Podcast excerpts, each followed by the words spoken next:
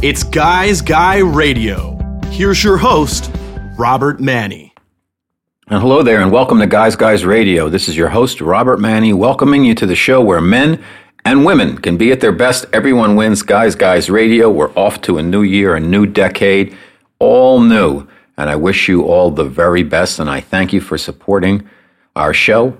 We're headed towards our 400th broadcast. Amazing. Guys Guys Radio. We've got a great show for you today. I'll tell you really quickly about our guests, and then uh, we'll talk a little bit. But we've got two guests, two guys they're both named Robert. One is Rob Feakins.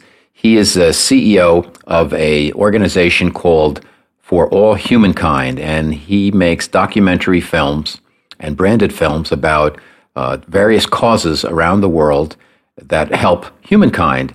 And he's an ex ad guy. I know him from my career in advertising. I'm so proud of the wonderful work he's doing now.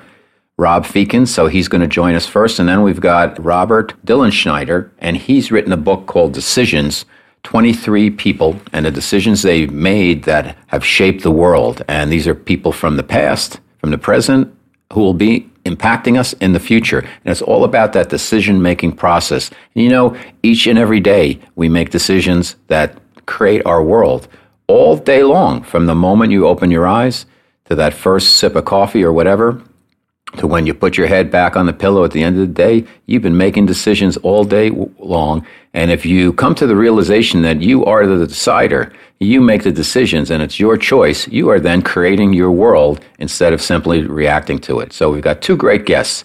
Let's just start out a little bit about New Year's. I know New Year's is a is a beginning for a lot of people, and you see everybody joins the gym and memberships are up and everybody's there and it's crowded, or people give up drinking or whatever and it's a, a time of optimism.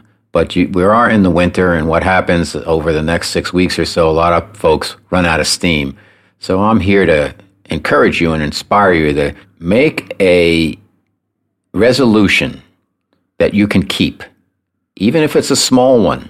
I'm not going to eat chocolate for the month of January. Whatever it is, make one, and if you can keep it going, keep it going. But get that accomplishment under your belt, and then you'll be able to make more. So the, the resolutions don't have to begin on New Year's. They could begin the beginning of any day, any week, any month. Just do it and succeed and keep going. I am actually pretty decent at keeping my New Year's resolutions. I'm actually writing a book about a New Year's resolution that I made a couple of years ago where I had an aggregate of things I did, one new thing each week for the entire year, and it worked out fine. And uh, hopefully that'll be ready by about mid year. But I'm excited about that. I'm excited about 2020. I think it's going to be a fantastic year for people who decide, hey, I am going to make the choices. I am going to manage my life. I'm going to act. I'm not going to react. And we've got a great show for you all about doing great stuff for people around the world through documentary filmmaking and storytelling, and also the book about making decisions called Decisions Practical Advice from 23 men and women who shaped the world. So, Guys Guys Radio, we've got a great show. Let's get after it right now.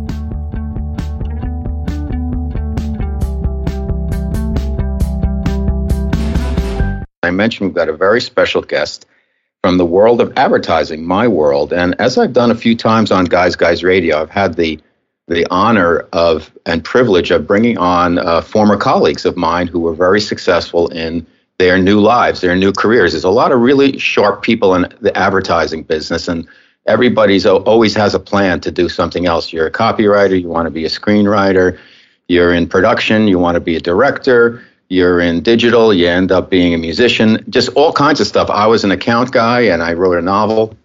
Now I'm your guy's guy, etc. So uh, one of my favorite people, uh, his name is Rob Feakins, and uh, he is a high-level powerhouse ad guy, but he had some similarities in his life's path as I had. So let me tell you a little bit about that. I was in advertising and marketing for many years, worked my way up to COO on the client side, CMO on the agency side, and finally president on the agency side. And uh, when I left that business uh, about a year later, I had a, a, health scare and I had to have two robotic surgeries, and it kind of spurred a change for me. And I think I really found my life's purpose at that point. But everything that I had done in the past was important because it gave me the foundation to become the person I am now. I'm the same person, but it, without that, I wouldn't be authentic in what I'm doing now. Rob had a similar situation where he was a senior level creative chairman, president, CEO of worldwide agency networks, and he left the business and he also had a health scare about a year later, and he embarked on a new career uh, of service, I would call it. He's got a business that's called For All Humankind, and I say business in quotes because it uh, they do pro bono work, they do documentaries. It's a film company that also does branding work. Let me tell you a little bit about Rob. He spent his career as a, a copywriter, executive creative director, chief creative officer at some of the most respected ad agencies in America. He's creatively led and won awards on some of the most recognizable global brands in the world. Target, Citibank, P&G, BMW, Porsche, Four Seasons, Volvo, Hilton, Goldman Sachs, and that's just a few. So this is like an all-star team. He's really a non-traditional creative leader. He was a copywriter and then became a creative director and then a creative chairman. So he does it all, and he knows how to create work that emotionally connects with consumers and also becomes viral he did the big Citibank campaign in New York when City Citi Bike rather when Citi Bikes came out, it was a really big deal, and people didn't know what's going on, what to do with it. Like, what's going on? We're going to have all these bicycles everywhere, and now it's part of the city's life, and it's actually turned out, as Rob and others predicted, that would be a really good thing for New York City and for other major cities around the world. He's now taking his skills and applying it where it's needed most. Rob's helping brands activate cause marketing helping nonprofits with, with issue raising instead of merely focusing on uh, fundraising.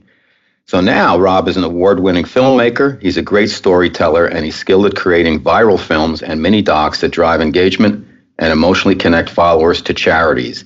And over the last two years, his human, humanitarian films received over 20 awards from different film festivals. So let me bring out my friend, my former colleague, and just a great guy and a guy's guy, to, to Guys Guys Radio, Rob Feakins. Welcome, Rob. How are you? Thanks, Bob. Really nice to be here. Thank you. Uh, when I, you know, during the introduction, I mentioned the fact that we had some parallels in terms of what happened with uh, yeah. our careers. And I, yeah. on the show, have mentioned my kind of path many times, and I'm comfortable with my purpose now. And uh, it's going in the right direction, and I'm reaching more and more people who need to be reached. Tell us a little bit about your path, what happened, and how you ended up uh, doing the work you're doing now for all humankind. Yeah, so I'm not going to tell you my life story, but I am going to jump back to my childhood for a second because my mom, growing up, there, there were six kids, and my mom, uh, who you could describe as a very charitable person, made all of us volunteer four hours a week uh, during high school. Now, that doesn't seem like much but it was New Jersey. It was the late 70s. Um, there were a lot of parties, were a lot of fun things to do at parties. And the last thing I wanted to do was be a junior corpsman in a hospital taking a right. lab specimen uh, somewhere uh, on a Friday night. But um, you know that stuff sticks with you, right? This, you know, the music your dad played in your house and all that stuff later comes back to you. Fast forward into my advertising career, uh, which you know I loved. I had a great career. Uh, I was very fortunate. Um, but towards the end, the stuff that really moved me was the cause work. You know, you mentioned Citi Bike. I loved working on that. You know, uh, brands know how important it is now to have cause work. In fact, there's a great study that shows if you have two dishwashing liquid detergents on a shelf and the consumer knows that the one on the right does cause work, that there's an 80% chance that they'll purchase the brand on the right. So brands now are know that they have to do cause work. I love doing Citi Bike. People said it couldn't be done. Uh, credit to Mayor uh, Bloomberg at the time, as well as Citibank, Citibank for for funding it. But it was said that you couldn't do it. Uh, we ended up doing it, and in the first year, became the most successful bike share program in the world. New Yorkers rode to to the equivalent of going to the moon and back 10 times in the first year. That's the first year. So, work like that. I worked for Ad Council. I was a creative review chair uh, on Ad counts. We did a lot of work for Drug Free America. We did the Adopt a Foster Child campaign that's still running. You don't have to be perfect to be a perfect parent. And I always said to my agency as I got higher up and had a little bit more control or input, if you will, you know, we're not just ad guys, we're citizens. And we owe it to the city that we're in, the country that we're in to do this kind of work. Mm-hmm. Well, towards the end, that was the stuff that just really motivated me. And I'd been in the business 30 years. At my last company, I was uh, chief creative officer and president of a company that went from 200 people to 808 years. We uh, quadrupled our revenue. Uh, we were highly successful, but you know, with that comes uh, physical to- toil, if you will. And and and and I was just a little. If I'm going to be really honest, I was more than just tired of advertising. I was I was actually kind of burnt, and so I took a little time off. As you noted, I got sick, and I started to deal with my cancer. And I don't want to say that my cancer changed me. It just confirmed that I wanted to be on a different path of life. Mm-hmm. And that's when I said, you know what, I'm going to take what I've learned and I'm going to help people probably need it most and don't have the money to, to hire consultants, and I'm going to help uh, nonprofits, NGOs, charities, and what have you.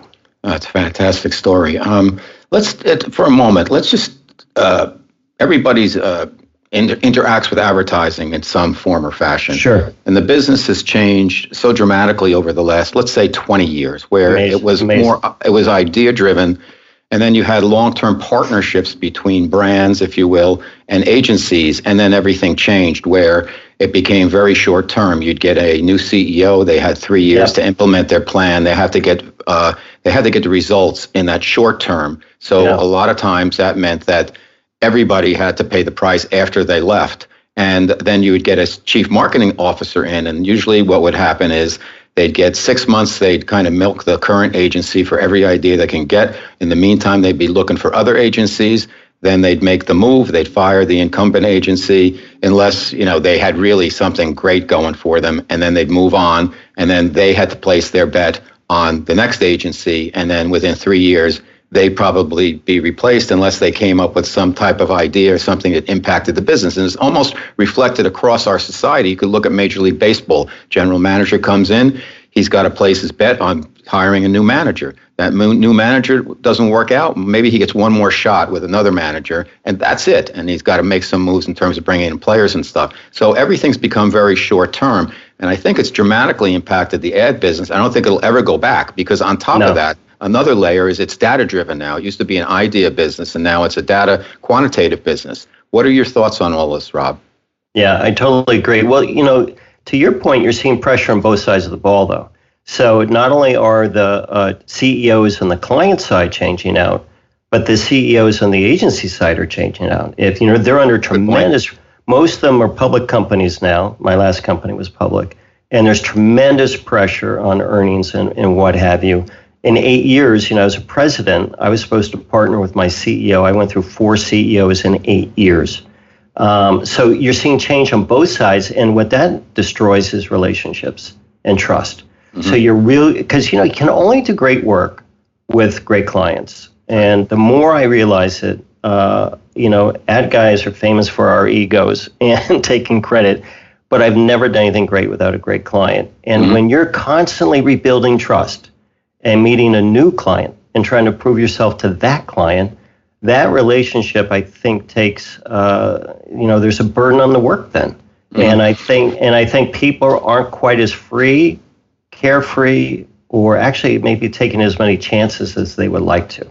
Yeah. The other thing on then we can move on, but I notice there's one more layer on top of that is in the last I'd say decade or so. Now you have clients coming in saying, "This is the idea." And so they kind of force you into their idea. And yeah. then if that idea works, they get credit. And if that idea doesn't work, you get the blame. And it's just become an incredibly tough business. And on the particularly on the management side, it's really hard for the ad agencies now to attract top talent to be able to manage and wrangle the clients because people are realizing, hey, what do I want to put up with this? I have to. I'm I'm stuck between creatives and clients beating me up all the time, and it's it's just a thankless job. So, uh, you know, we both moved on. So yeah. us let's, let's get into uh, for all humankind. What was your uh, the first uh, job that you got, if you will, first project that said, mm-hmm. okay, this is what I'm going to do, and this is how we're going to do it. Tell us how you really got started with that, because I know you wanted yeah. to serve. You set up the company. How did you kind of put it into action? Yeah. So I, you know, it was funny. I was uh, I was recovering from my illness, and uh, I was mentoring a kid who was a graphic designer. And I said to her, I you know, as a graphic designer, you know, advertising and any communications now is about storytelling. And can you really connect with people and, and emotionally connect with people? And I said, you know, it sounds crazy, but maybe you should take a documentary class. So I opened up the SVA manual online and we looked at a documentary class that School of Visual Arts had. Uh, and I'm reading it and I go, hell, I'm going to take this class. And she never mm-hmm. took it. I took it. And I was the oldest. I was the oldest guy in the class. I was older uh, than the than the instructor, and uh, there was a high school kid in this class uh, who never showed up, by the way. Um, and I loved it. We watched a lot of great documentaries. It was really a class about what makes a great documentary. You know, what is it? And uh, and develop some points of view about that, particularly you know around the point of view. Is there a point of tension? Mm-hmm. What is the thing? It can't just be a puff piece. What is the thing here that's happening? The story that's evolving. Where's the tension point? So in that class, though, it was hands-on. You had to develop a five-minute film. I was uh, campaigning for Hillary Clinton at the time. It was 2016 in New Hampshire, and so was my wife. There was no bigger Hillary fan than my wife. And I said, I'm going to do a short documentary on my wife. And I go, we all know how it's going to end, but I'm going to do this documentary on my wife campaigning for Hillary, and I shot it right through the election night, which obviously had a surprise ending. So, um, and the professor, you know, kept asking me, "How did you feel walking up to a house with a camera and being that conspicuous? Were you comfortable?" And I said, "You know, I'm. I was really comfortable. I said I totally feel fine about it. In fact, I'm loving it." And so then later on that year, I started to direct, and I was directing uh, a couple of PSAs. I was directing, actually, in this case, a PSA for triple negative breast cancer in Hackensack Hospital. I had two cameramen, I had a sound person, I even had hair and makeup. There were sandwiches, there was a producer, and it was about $30,000. And, you know, I've been on sets for a million bucks. So I'm thinking, God, how is this going to work at $30,000? And at lunchtime, the client came up to me and said, You know, Rob, the only reason we're spending this much is because it's our fundraiser. And right then and there, I realized I was going to have to become a one man band. I was going to have to direct, edit, produce, film, the whole thing. And so then I went and took a few film classes. Uh, I, I, did a ton of stuff online. And I started to shoot. And my first film was for Regional Hospice, which is just a phenomenal facility in Danbury, Connecticut. This is the Four Seasons of hospice care. Um, and truth be told, I was a volunteer there. So after my cancer, you know, uh, 12 weeks out of can- uh, my last operation, I decided to volunteer at this hospice. Um, and that's why I got the job. And I think early on, you need people like that who are going to help you. And, uh, and I filmed this uh, film and won quite a few awards and uh, for their fundraiser. And I started there and I loved it. I loved every aspect of it. I loved the power of, of meeting people. There, you know, I have to tell you something when you film somebody and I interview you, Bob, and I've never met you, and we spend a couple days together, and I'm editing you and watching you all the times I edit, you develop a relationship or a connection. Mm-hmm. And it's kind of powerful. And the thing that one of the benefits of what I do now is the connections that I have with people, whether it's a homeless vet, uh, someone who's gone through hospice care, uh, a poacher in Tanzania who's now a shopkeeper, I mean, those relationships are, for me, as enjoyable and powerful as what I'm doing as a filmmaker. Got it. Okay, uh, this Guys Guys Radio, your host, Robert Manny. I'm here with filmmaker and CEO of For All Humankind, Rob Feakins. you mentioned something interesting about finding the tension point in documentaries. What I wanted to ask you is what is the difference between storytelling and, a, and nonfiction versus fiction because in fiction it's always about what does the main character want why can't he or she get it? And then there's an escalating series of challenges leading up to the climax. When you're in a documentary setting how do, you, how do i guess the tension point becomes um, that uh, what what does the main character quote unquote want and why can't he or she get it? And that's maybe it's an organization or whatever. How did you kind of uh, uh, weave those two together if you will I, you know, it's so funny. We always think of documentaries and and fiction and nonfiction wildly different from fiction. and yet I, sh- I think they share the same thing, and that is there needs to be some kind of story arc, and there needs to be plot twists for a good documentary, and there needs to be some involvement of character.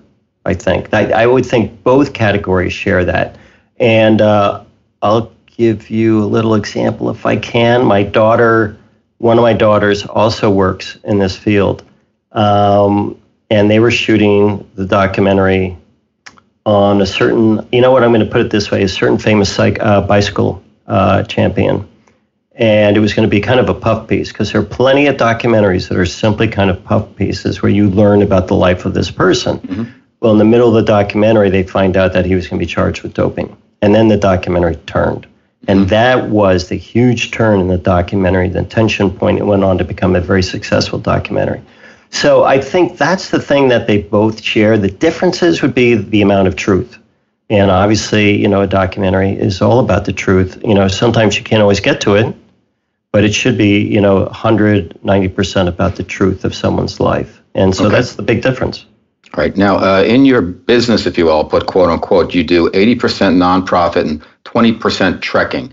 Talk to us about uh, how the trekking fits in with everything else, and then I want to move on to the uh, poaching project. But let's start with how yeah. does tr- trekking fo- uh, bake into the entire uh, it's a great uh, question. Brand, brand, if you will. Yeah, yeah. I think the short answer, uh, and at one point I had two different websites and two different companies, one for the trekking adventure stuff, and one for the documentaries. And I just decided to combine it with the thought that, you know, if these adventure companies are getting people out into nature and closer to the world and seeing the effects of climate change, then that's part of the mission of helping to make the world a better place. And that's the one thing I think all my clients share. All of my clients are trying to make, you know, you know, Bob, we were both in advertising. We both had great clients, but we had some clients who weren't so great either. All of my clients are amazing because even if I'm in an argument about a cut, I'll say to myself, this guy's trying to change the world. She's trying to change the world. Every single one of my clients are trying to change the world or getting people closer to, to a better place in this world, and that includes trekking. Um, and also, it's just something that I love to do. I love nature. Where it kind of combines is this summer I did a job in Tanzania where I was working for Grumeti Fund, and that is a, a reserve 350,000 acres right next to the Serengeti. Um, and, you know, people talk a lot about rhinos and elephants being poached for tusks and, and horn and whatnot. But last year in Tanzania, in the Serengeti alone, 90,000 wildebeest were poached. And that's because people don't have the money or the livelihood to feed their family. And so they're literally going in there to, to poach and to feed their family. And this was a campaign that we did where we uh, were taking ex poachers, they were given business training and given a new life. And we were, we were recording the, those stories for them. And that was kind of the combination where I felt like the two kind of intersected. Mm-hmm. You know, the, the natural world and, and the story of, of this charity. So uh, that was a great, you know, and I would love to do some more work in climate change and, and actually working with scientists. That'd be that's the next community I want to kind of jump into is is talking to scientists. Now, what have you learned as a man, if you will, as a guy's guy, making this change, and now you have a successful uh, company doing the new the new work, and you're on. You uh, it sounds like you're onto your life's purpose now. But of course, yeah. you wouldn't have, you wouldn't be where you are with without that background in such a you know what can be kind of a nasty business as advertising. Having all of that made yeah. you better at what you're doing now. But what has been the biggest surprise, aha, or learning that you've gotten from what you're doing now? Yeah. And the journey. Yeah. You know, I think the biggest enjoyment for me has been, you know, there's a great book, you know, for I'm going to name two books. First book is Falling Upwards by Richard Rohr, who is a Franciscan priest out in Albuquerque, New Mexico. And falling upwards is about the second half of life, and the second half of life being your more purposeful life. It's not an age uh, denomination of when you're going to f- fall upwards. It's it's when you're ready to find a more pur- purposeful life. And he would argue that you need that first half of life, you know, where you're that you know ad guy, um, if you will, in our case, because you've developed the confidence, you've had the success, to then be more humble, if you will, as you then go on to explore. You've had success, so it's okay for you to now enter in a new new field in a new new way where you might have some failure. where it's a struggle again. But because you've had that success, you're going to have that confidence to keep going. But I think the thing that I've really enjoyed learning is uh, another book I've really loved is the Book of Joy by uh, Desmond Tutu and the Dalai Lama. And if you read only one chapter of that book, read chapter four. Nothing beautiful happens without a little suffering. Mm-hmm. And in that book, the Dalai Lama describes his process of getting from perspective to generosity. And he describes being ill, having a gallbladder attack in India, being sick. And I'm reading this chapter and I'm going, that is exactly what I went through when I had cancer. So you get cancer, you're, oh, woe is me. It's all about me. Why did I get it? Why did I get it now? And then you walk in a Smilow Cancer Hospital at Yale in New Haven and you see people far sicker than you, far worse shape. Uh, you then go through your surgeries and you're suddenly, so you have perspective, by the way. I'm not the only one. And by the way, I'm not even close to being what these people are like. Two, then you have gratitude because you go through these surgeries, you're so thankful for your surgery team. My wife, my God, I don't know what I would have done in that situation without my wife. And you just get enormous gratitude. And that then turns to compassion. What would I have done without my wife? How could I help someone else? Uh, and then you go to generosity. Uh, what can I actively do? What action can I take? So you go perspective, gratitude, compassion, generosity. And that coupling, you know, and 12 weeks later, I was a hospice volunteer. And I'm not trying to, you know, pat myself in the back by any means. I have only been doing it three years, or people have done it 20 years. Um, but that coupling of gratitude with compassion is the biggest lesson I've learned in my life. And they're almost inextricably linked. I've never had gratitude without trying to turn to compassion. And I just think this is what I think maybe the world needs the most. You know, I, there are often times in my life where I felt lucky. I felt lucky I had my wife and my two daughters. I felt lucky I had the job I had. But I mean, the, the kind of gratitude that I experience now, and then the turning to compassion and trying to do action, has been the most rewarding part of my life. Well stated, and that's a true guy's guy, Rob Feakins. So the name of his company is For All Humankind, documentary films, also branding films. Rob, uh, thank you so much for being on Guys Guys Radio. Please tell everybody where they can, particularly businesses and corporations, where they can find you and more information on For All Humankind. Thanks, Bob. Thanks so much for having me. Uh, for All Humankind, simply go to forallhumankind.com. It's as simple as that. And you can see uh, my background, our work, projects, client recommendations, and what have you. You can also find me on LinkedIn under Rob Feakins. And then my Instagram handle is at rfeakins, F E A K I N S. But the website is forallhumankind.com. Fantastic. And Rob, you're a good friend and you're also a guy's guy. So thank you. All right, buddy. Thank you. Robert Manny's The Guy's Guy's Guide to Love is a fast paced tale of flawed men and savvy women competing for love, sex, power, and money in the city where they play for keeps. It's the men's successor to Sex in the City. The Guy's Guy's Guide to Love is a sexy romp through the fast moving, high stakes world of Madison Avenue. Available now on Amazon and wherever books are sold. Okay, guys, guys, radio, your host, Robert Manny. As I mentioned, I got a very special topic for today and a very special guest. The topic is decisions. How often do we fret about decisions and have so much trouble making decisions and just become very passive and just uh, uncertain and going back and forth? Well, your life is really a series of decisions. You make decisions every day. It could be what you're going to eat I'm going to have this or I'm going to have that. And it's going to impact how the life you create for yourself. With jobs, I'm going to take this job or that job. How you interact with your superior, your boss, whatever. How I'm going to do this or that. It's important. So I've asked an expert to come on the show. His name is Robert Dillenschneider, and he has hired more than 3,000 successful professionals. He's advised thousands more. He's the founder of the Dillenschneider Group, a corporate strategic counseling and PR firm based in New York City, my former home. He's formerly the president and CEO of Hill and Knowlton, which is a big, big uh, uh, firm, and he's the author of the best-selling books "Power and Influence," a briefing for leaders, and also on power. And we're going to talk about his new book today. I have it right in my hand here, and I've gone through it. It's called Decisions, and it's all about practical advice from 23 men and women who shaped the world in the past, leading all the way up to now. And a lot of their input will help us all into the future. So, welcome to Guys Guys Radio. Robert Dilenschneider, how are you? Robert, thank you very much for having me on the show. This show gets attention all over the country, if not around the world. And it's a great privilege to uh, to be with you. Thank you.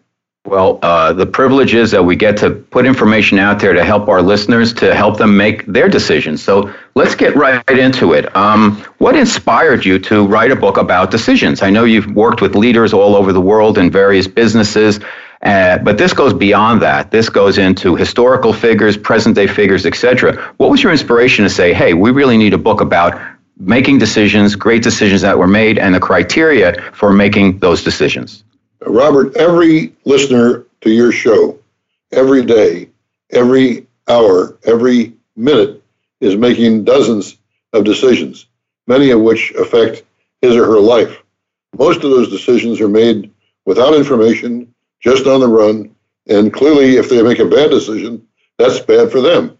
So the idea was to give people the information they need, the sense they need, the direction they need to make good decisions. So I picked 23 people, people ranging from Harry Truman to Picasso, to make decisions and how they did it and uh, what they came up with and what their guidelines were. And I think it's worked out pretty well so far.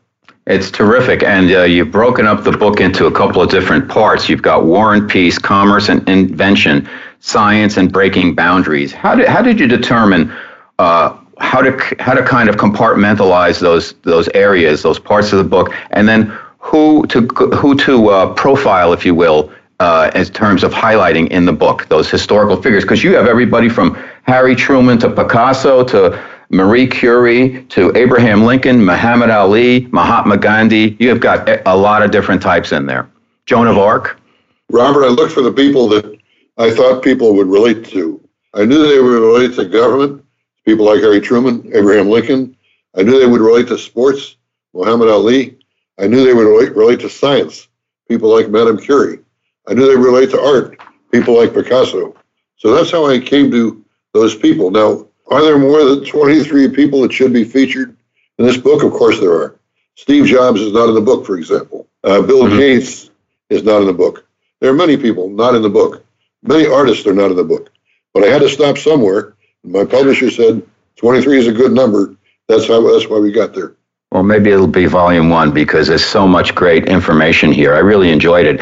And I'm wondering, was there any particular criteria that you used to choose these 23 people and maybe you know not include bill gates but uh, include like muhammad ali i know you said people relate to sports but beyond that did you have a, a little checklist that you went through for yourself i really didn't I, I picked people i knew or had had dealings with such as muhammad ali such as picasso such as harry truman i looked for really earthy things that those people did or uh, made happen so they could relate to the audience that would read the book. For example, Harry Truman, when he was the president, uh, left office and he was asked, What are you going to do now, President Truman?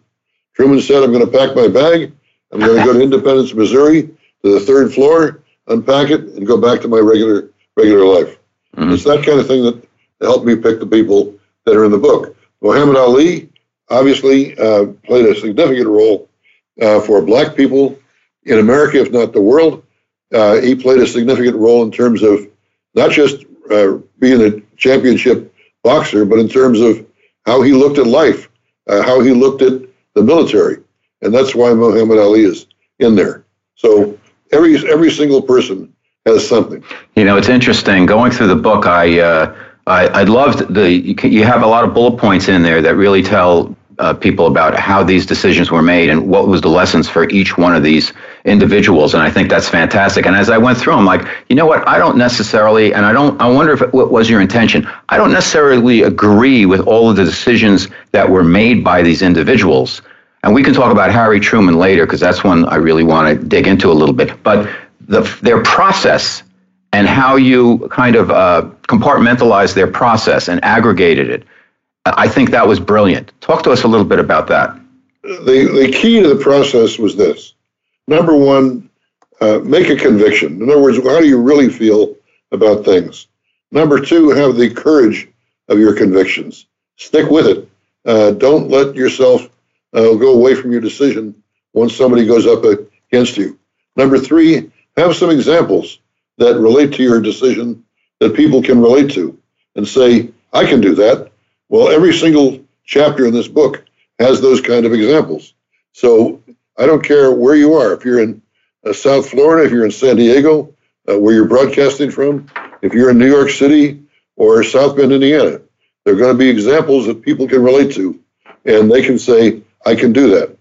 Mm-hmm. I kind of, uh, you know, aggregated everything, and at the end, I said, "Okay, what what are the six takeaways I got in terms of making decisions?" And maybe this is I'd like to run them by you because they're from your book, and I kind of picked them and chose them and shaped them. But uh, hopefully, our listeners can benefit from this because we're inundated with having to make decisions every day. And I think in modern the world, we're so uh, heavily influenced and uh, saturated with media and uh, input that we're doing a lot of reacting instead of uh, being making mindful decisions. And instead of creating life, we're reacting to life. And I think that's a real issue for our culture. So I'd love to get your thoughts on that. But also, let me just uh, bullet point what I wrote down. Um, when you're going to make a decision, um, one, um, know that you are the decider. And you said George Bush said it. I'm not sure which one, but whether you like George Bush or not, that's a very smart thing. We are the ones who are making the decisions. So we have to, one, we have to own it. We have to uh, consider our implications of our decisions. We have to seek the input of others and just not do things uh, on our own and risk being reckless. We have to consider a higher purpose uh, and, and the implications there. And also, don't second guess our decisions or ourselves. And then when we make that decision, take a pause before we do it. And then when we make the decision, don't second guess, don't look back, own it. Every single one of those, uh, Robert, fits. You've got to set your own agenda. You've got to make sure those agenda points are ones that resonate for you and they're your decision. You've got to find a way to take advice, but don't take advice to the point where it's not your decision any longer. You have to think of the implications of the decision. What does this mean for me? What does it mean for my family? What does it mean for my job, my friends? What does it mean? And frankly, with every decision, you should always try to find a higher purpose. It's not just this one small decision. How does the higher purpose result from this? That makes a big difference. Mm-hmm. That's true. Um, so let's get into a couple of these individuals. Uh, we have um, in the commerce area, I picked out Henry Ford because he was the first individual in a very powerful position to d- decide to uh, provide a living wage for his workers. Uh, talk to us about your choice of Henry Ford and what his real contribution was in this area. And of course, the you know the movie Ford versus Ferrari is out there. So tell us a little bit about Henry Ford, the man, and how he made this decision and why. Well, Henry Ford is a remarkable individual. It was a remarkable individual, as are the people in the Ford Motor Company today. And of course, their latest uh, product is the Mustang. Henry Ford is a person that, um, on the one hand, gave blacks a chance to come up from the South and make a major decision for themselves to matriculate up from Mississippi and Alabama up to Detroit to, uh, frankly, give a great mushrooming to black people in America. Number two, uh, Henry Ford probably is the one individual who's singularly most responsible for pushing back communism and socialism in America. And he did it by showing people that they could make a decent wage, they could improve themselves, they could be better if they worked at the Ford Motor Company. He did that. Henry Ford was a guy that obviously uh, got the assembly line working. He showed how one thing built upon another, and you could create not a third or a fourth or a fifth generation, but a seventh or eighth or ninth generation. Henry Ford created a product that was going to be renewed every year, and Henry Ford created something that was going to go not just throughout the United States, but around the world. So Henry Ford was a fantastic person. He was a person that made a huge difference in life, and he thought everything through. Fantastic. Great answer. Okay. It's Guys Guys Radio, your host Robert Manni. I'm here with Robert L. Dilenschneider and his we're talking about his book Decisions: Practical Advice from 23 Men and Women Who Shaped the World. I'm bringing you this uh, show and Robert because I want to help people out there uh, make decisions easier because we're inundated with information nowadays. We have so much tech. We have we're just saturated with so much that it's hard to take a step back and say, how do I make the right decisions uh, and how do I own it and how do I feel comfortable going forward that I don't have to second guess myself. So let's get into somebody else, a completely different type of person. And this is one person has to de- deal with. Uh, has to do with a spiritual uh, inspiration, if you will, which you've acknowledged in the book, and I think it's very good because some people get a feeling they they go by their gut or they feel that they're being talked to through the divine consciousness, if you will, and that's Joan of Arc. She was a young girl, 17, and then as 19 year old leading some of the armies in France against uh, England, she was caught, she was captured and uh, tried as a heretic and she stuck to her vows basically, and she was burned at the stake, and then she became absolved of uh, her crimes and sainted in the 1920s. So, a very important historical character. Talk to us about your choice of Joan of Arc and uh, why was she so important? Why is she still so important? And why is it so important to be open to the divine consciousness in helping you make your decisions? Well, Joan of Arc was a really special person, and she is responsible for a major statement for women who are listening to your show. Joan of Arc was one of the first women to step forward and lead a significant movement uh, in the world, in France in this case. Uh, Joan of Arc had courage. Joan of Arc had conviction. Joan of Arc believed in what she was doing. Joan of Arc had the ability to bring people together and get behind her and make a decision. So that's what Joan of Arc did. Was Joan of Arc willing to sacrifice? You bet. They burned her at the stake. That was pretty significant sacrifice. But Joan of Arc created and pushed ahead a form of religion and a form of thinking that uh, really marked the uh, the period that she lived in.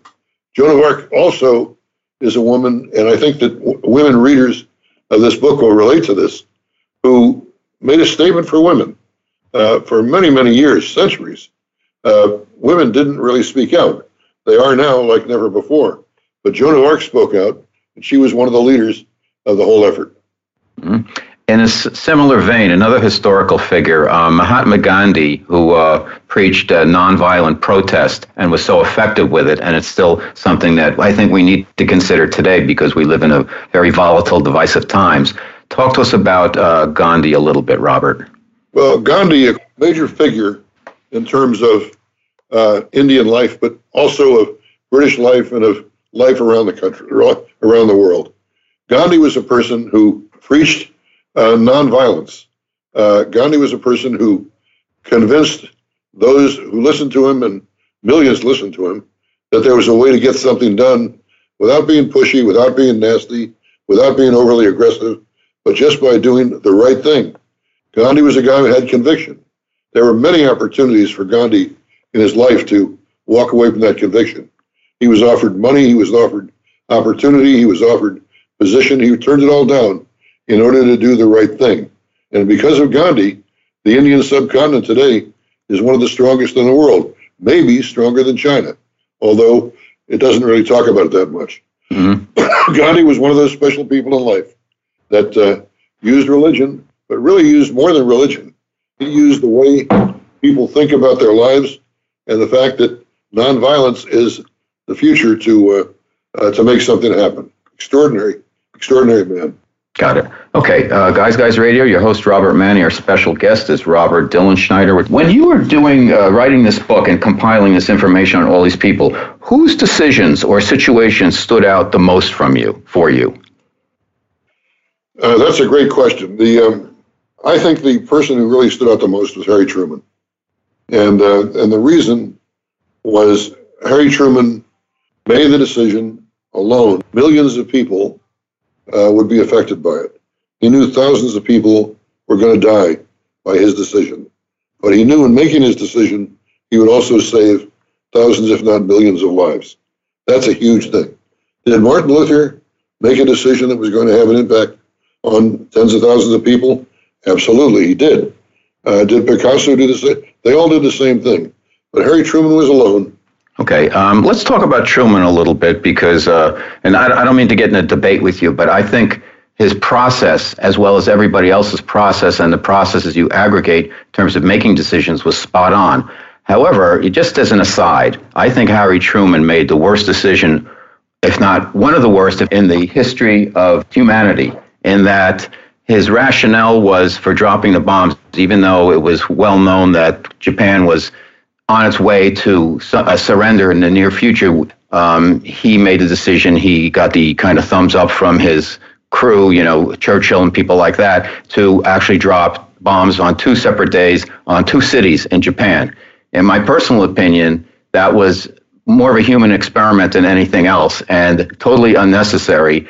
And the difference between rooting out Japanese soldiers on the different islands and chasing them around and killing millions of innocent women and children is, is huge. And we can never go back on that. And I personally think it's a stain on uh, America's history, and it could have been avoided. And yeah, there'd be a few more people would have died along the way, but it wouldn't have been millions of innocents like that. So I don't know. That's just my opinion, but I do respect Truman's uh, process and how he got to the decision. I just, just think it was a really bad decision. And I'm wondering, as you crafted this book, if you consider, if you agreed with all of the individuals in the book with their decisions or their process of decision making.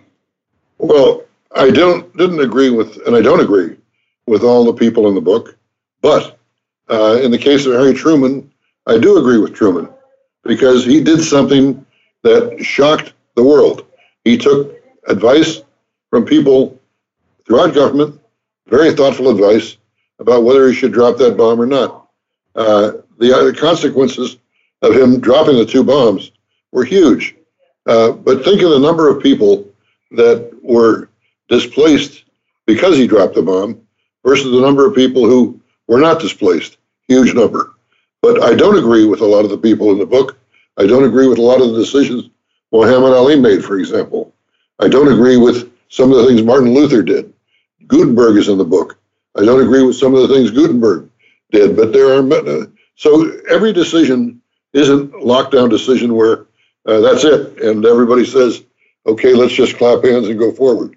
Uh, every decision is a uh, is a significant one, and decisions uh, are ones that um, uh, you have to live with once they're made. That's kind of what it is. Got it.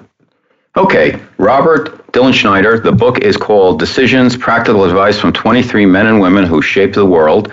Uh, guys, Guys Radio. It's been a pleasure. I think we've covered everything, Robert. So let's wrap it. Um, a great book, great advice. I, uh, I, I would tell my listeners check this book out because in terms of the process of decision making, you're not going to find a better book. And then you determine on your own. You you make the decisions, as George Bush said. Well, the exact quote was, "I am the decider." So you are the deciders, listeners. Uh, but it's good to go through a process in terms of how you make your decisions. So thank you so much, Robert, for being on Guys Guys Radio. Great guest, great book. Thanks so much.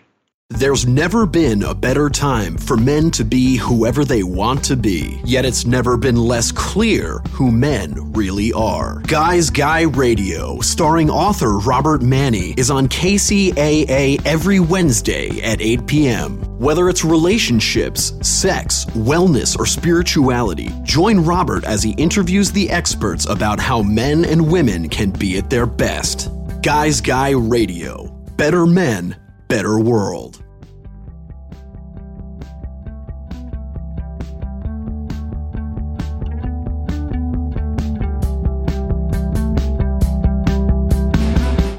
Okay, we had two very compelling interviews with the two Roberts.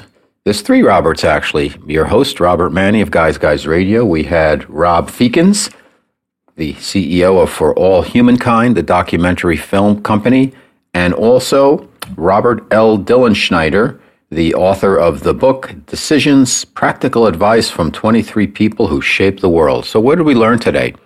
Well, I think from uh, Robert Dilenschneider, we learned that the importance of decisions and how we have to consider them, own them, make them each and every day. If you think about your day, you're making decisions from the moment you open your eyes to the moment you close them and put your head back on that pillow. So be mindful of the decisions you're making each and every day.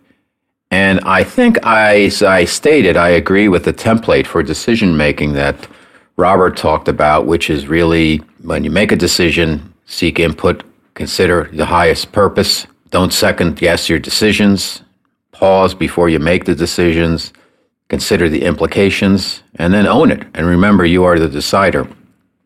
And we agree on that, and I think his book does an excellent job of articulating that. However, we don't necessarily agree on every decision, nor will you and I agree, agree on every decision we make, or you and your friends and family. You know, we often disagree, but there is a process for successful decision making that makes it work for you. So at least you can own your decisions and say, you know what, I went through my process. This is what I decided. Let's move forward. And that's how you create your life. So good stuff there from Robert. I do, you know, I disagree on the Harry Truman decision of dropping two, not one, but two atomic bombs on on two cities in Japan. I, I just don't think there's got to be better alternatives to that than that. I'm sorry, but that's my that's my interpretation of it. It's no, uh, it's not a negative comment about our military by any means, but I believe that the purpose is to protect people and keep civilians out of military situations. So that's me. So for Rob Feakins, for all humankind, I think we learned that there are a lot of stories out there and that truth and nonfiction stories require some storytelling to get that emotional connection with viewers to be able to help them connect with what's going on in the world and realize that we are all creating our, a world that we live in together. Yeah, I think he's doing great work. So, Rob Feakins. Okay, Guys Guys Radio, we're here on KCAA Radio in Southern California every Wednesday evening at 8 p.m. Pacific Time, 102.3, 106.5 FM, 1050 AM. Uh, we're also, the podcast is available of every show, all 390 sh- plus shows we've done on Apple Podcasts, iTunes, Spotify, iHeartRadio, Spreaker, Stitcher, TuneIn, Blog Talk Radio, Castbox. You can stream the show on KCAA or from my website, Robert Manni, M-A-N-N-I dot com. You can also read my 300 plus blog posts about life, love, and the pursuit of happiness through the lens of a guy's guy. The source material is my novel, The Guy's Guy's Guide to Love story about two dudes in advertising competing for love, sex, power, and money. The story provides a kind of peek under the curtains into the world of modern men, our quirky, wacky world, and sometimes women overthink us. And uh, we're pretty simple dudes, to, to be frank with you. You don't have to overthink us, ladies. We are what we are. It's usually right there in front of you. If we're happy, we don't say too much. If we're not happy, we'll bring it up. And we don't overcomplicate things. So, anyhow, the name of the novel is The Guy's Guy's Guide to Love. You can pick it up on Amazon or wherever else that sells books. If you want to support the show, Apple Podcasts, rate, review, and subscribe to the show. Uh, if you want to catch me, Robert Manni, your host, I'm all over social media Instagram, Facebook, Twitter, etc. Again, my uh, my website is robertmanni, M-A-N-N-I dot com. Brand new website. We're going to be back next week with another guest. We're into 2020. I can't wait for this year. It's going to be fantastic. Let's get our arms around it and let's have a great time while we're doing it and make the world a better place. So, Robert Manni here saying, I'll see you next week. And as I always like to say, guys, guys, finish first.